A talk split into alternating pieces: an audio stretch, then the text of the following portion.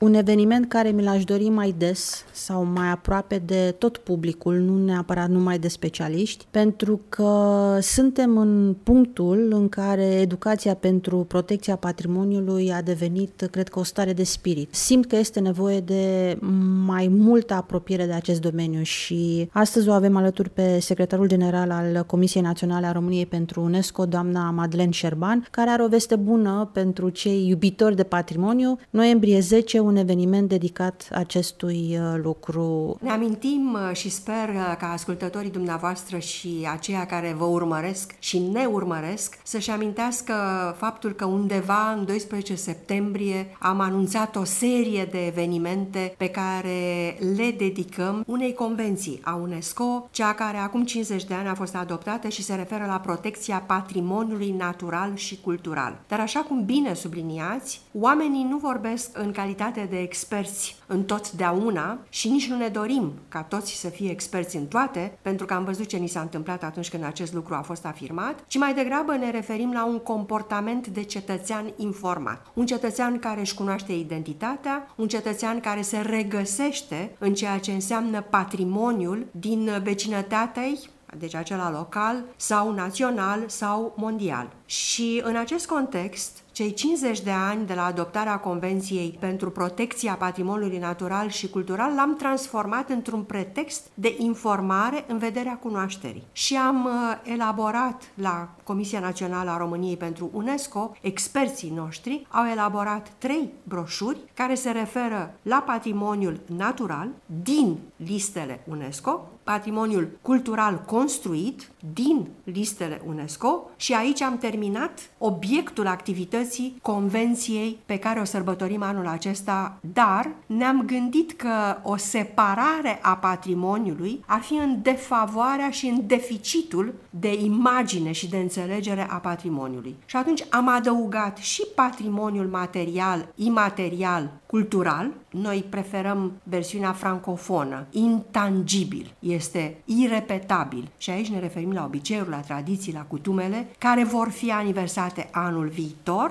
pentru că în 2023 se împlinesc 20 de ani de la adoptarea convenției care organizează acest tip de patrimoniu. Deci este Evenimentul din 10 noiembrie la care vă referiți este evenimentul nostru major care aduce în atenția tuturor cetățenilor de data aceasta în limba română și în limba engleză, deci tuturor capătă o cifră mai mare decât a celor care vorbesc doar limba română, a cunoașterii patrimoniului din România, care este deja în listele UNESCO, prin aceste broșuri care prezintă un patrimoniu integrat, nu separat, de convențiile UNESCO și, în egală măsură, toate desemnările UNESCO sunt puse la oaltă pentru că nu dorim decât o imagine integrată globală a ceea ce înseamnă patrimoniul din România. Dar acest eveniment, cu ajutorul partenerilor cărora le mulțumim, mă refer la Asociația Heritage pentru UNESCO, o asociație cu desemnare pentru UNESCO. Mă refer la Uniunea Arhitecților din România și, în egală măsură cu mulțumiri adresate Universității de Artă și Urbanism Ion Mincu, aduce în atenția participanților care vor fi în sala freșcelor de la universitate sau online faptul că în afara acestui patrimoniu deja în lista UNESCO există o listă indicativă a acelor obiective de patrimoniu către care aspirăm cu toții să fie cunoscute la nivel planetar. Și aici vorbesc despre culele din Oltenia, care nu sunt exclusiv din Oltenia, pe acestea le regăsim în egală măsură în Albania și vor fi prezentate și culele din Albania. Arhitecții știu de ce au ales aceste două exemple și de asemenea din Serbia și Macedonia de Nord și Bulgaria. Deci iată că deja vorbim despre o regiune geografică extinsă în care memoria acestor obiective de arhitecturale tristă și um, dramatică de multe ori încearcă specialiștii să o readucă în atenția publicului larg. Pe de o parte, povestea lor este ceea ce se va spune, pe de altă parte, este parte din istoria noastră, parte din identitatea noastră națională, din ceea ce ne reprezintă și prin școlile asociate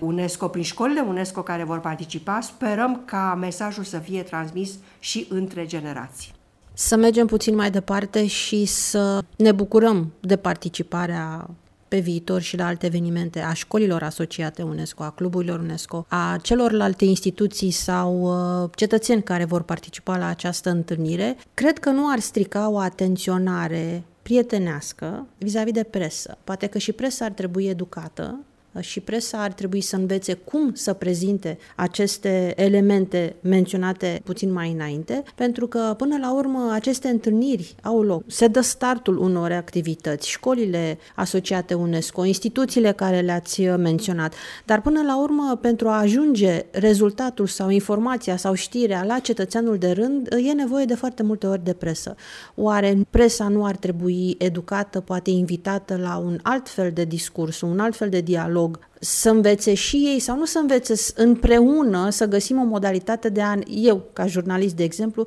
de a mă exprima celor care ne ascultă, să înțeleagă și să vină alături de noi cu o idee, cu o susținere. Nu întotdeauna este vorba de bani, nu întotdeauna este vorba de a sta până la două noaptea să finalizezi un document, dar poate și susținerea morală uh, e de multe ori de mare ajutor. Deci, uh, cred că presa are și a nevoie de educație în acest domeniu. Nu știu dacă e nevoie, așa cum ziceți, între informare, între documentare, între punerea la curent cu toate cele mai recente decizii care se iau în acest domeniu. Cu certitudine vă suntem alături. Deci dacă inițiați o astfel de întâlnire, nu putem să spunem decât da, vom veni și vom împărtăși toate preocupările pe care le avem împreună, așa cum ați menționat, cu diversi și noștri parteneri, îi numim generic desemnați pentru UNESCO, ei fiind școli, universități, societate civilă, civilă, dar în egală măsură și instituții publice. Deci suntem uh, foarte doritori uh, să împărtășim uh, dintre toate preocupările pe care le avem pe acelea pe care dumneavoastră jurnaliștii care comunicați într-un alt fel decât comunică profesorii, de exemplu, să vă punem la dispoziție toată această informație și să răspundem întrebărilor care probabil că le aveți imediate, dar încă noi n-am reușit să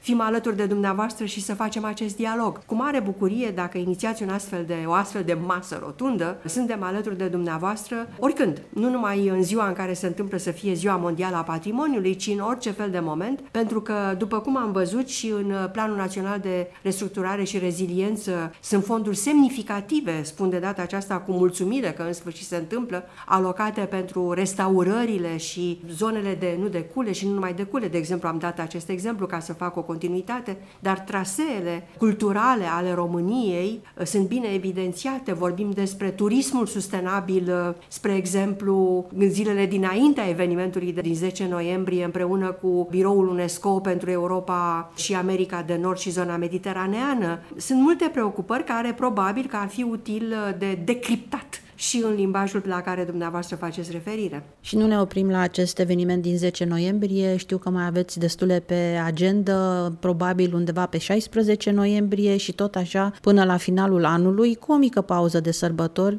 și reluăm uh, anul viitor. Așa să ne ajute Dumnezeu să putem să avem energia de a continua. Într-adevăr, la inițiativa Comisiei Parlamentare Comune Permanente a Camerei Deputaților și Senatului pentru relația cu UNESCO, în parteneriat cu Romfilatelia, este un eveniment care va avea loc în 16 noiembrie, chiar în Ziua Mondială a Patrimoniului, în care din nou dorim să atragem atenția publicurilor diverse asupra importanței patrimoniului pentru tot ceea ce înseamnă, spunem, frumosul esteticul publicul, dar și creatorul de frumos și consumatorul de frumos și de protecție a frumosului, deci către toate publicurile țintă. De asemenea, adăugăm uh, acestor preocupări și uh, imagini pe care, spre exemplu, celebrul de aici fotograf de natură Dan Dinu prin România sălbatică, prin filmul pe care l-a făcut, ne ducem cu o proiecție acestuia către toate vârstele care doresc să vadă filmul și să îi se adreseze autorului pentru a înțelege de ce această Românie este sălbatică nu prin comportamentul oamenilor, ci prin autenticitatea frumosului pe care îl mai avem în această țară și pare, pe care nu întotdeauna știm să-l apreciem pentru că nu-l cunoaștem. Și atunci noi credem că rolul Comisiei Naționale a României pentru UNESCO este de a pune la dispoziția oamenilor informația și de a le facilita înțelegerea, decriptarea acestei informații spre beneficiul și al frumosului și al patrimoniului, dar mai ales al transmiterii lui către alte generații și către alte omeniri, că poate nu trebuie să așteptăm ca oameni din alte țări să vină să, ne, să vorbească despre noi, poate vom căpăta curajul, încrederea de a ne prezenta frumosul nostru altora, care, iată, vin să îl cunoască și să-i ajutăm să îl cunoască așa cum este el în toate dimensiunile frumosului pe care îl reprezintă.